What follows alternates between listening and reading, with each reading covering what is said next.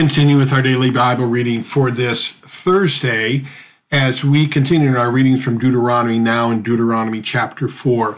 So now Moses kind of sums up all that he said to them so far, and he tells them the importance of following what he's teaching them. And, and so it says Moses commands obedience. Now, here again, you got to remember, um, uh, think of this in the sense of God doesn't need us to be obedient for himself.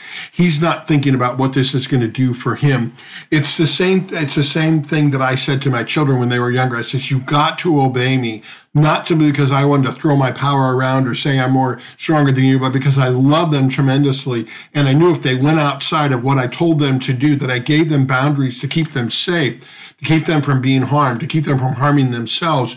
And so God does the same thing for us. Notice as you read the chapter, while there is there's strong words about God punishing, God allowing them to have what they ask for, but also strong words about God wanting to be gracious and to take care of them and wanting to give them direction. So let's take a look at that. So for, chapter 4 starts out this way, and now, O Israel. So now after all that Moses has taught them about, reminding them about God's faithfulness to them, reminding them about how God brought them into the promised land, reminding them about the covenant that God made with them, and all of this, now God, uh, what's the most important thing? It's, it's that little word, listen listen and listen in the way that God listens. Listen and do. Remember in scripture, when God calls us to listen, it's never just, oh, I heard that. It's to hear that and put that into practice. The two go together.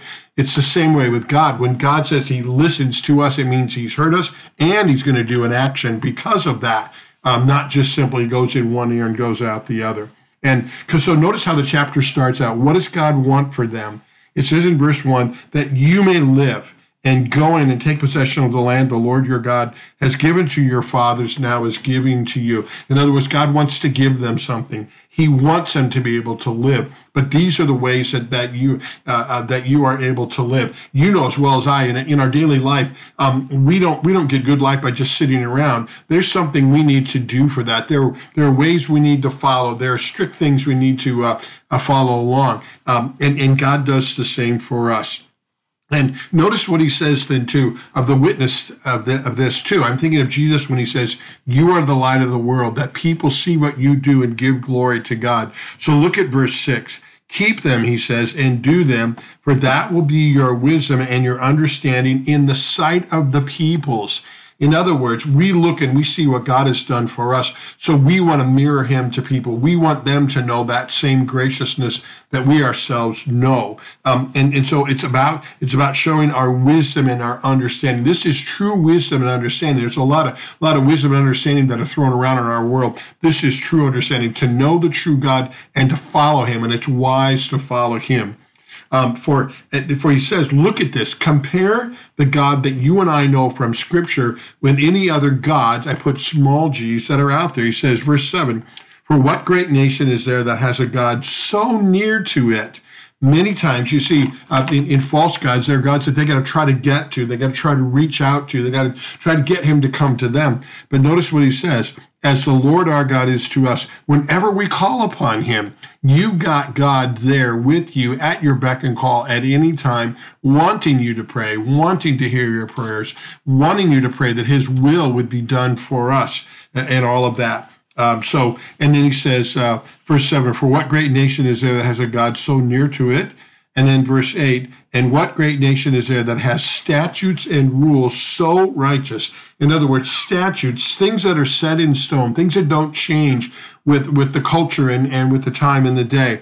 Um, and also rules. In other words, he loves us enough that he gives us direction. He guides us. He puts borders around us and says, you don't want to go that, that place because you're to, you're to get destroyed. You're to, you're to destroy yourself. He loves us enough to give those rules. Um, so righteous as all this law that I have set before you today.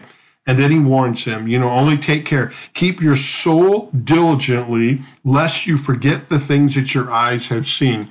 Well, how quickly we forget the things that God has done for us. How our eyes are just focused on today. And we think, well, what has God done for me today? And, and causing us to be selfish. The devil did that to Adam and Eve after God had done all of this and created all this world for them. He said that, but what has God done for you today? And, and uh, trying to get us to question that. Um, lest you de- they depart from your heart all the days of your life. So no wonder that the commandments talk about remembering, and God's constantly calling them to remember. No wonder we go through the church year every year. We remember what God did for us in Jesus Christ uh, in his birth, in his death, in his resurrection, his ascension. Um, that's so important to keep before us. No wonder we keep coming back into his word as we're doing right now. And we're in that word to be grounded in that word and grounded in the things that God has done for us, old covenant and new covenant alike, uh, as we read in the scriptures.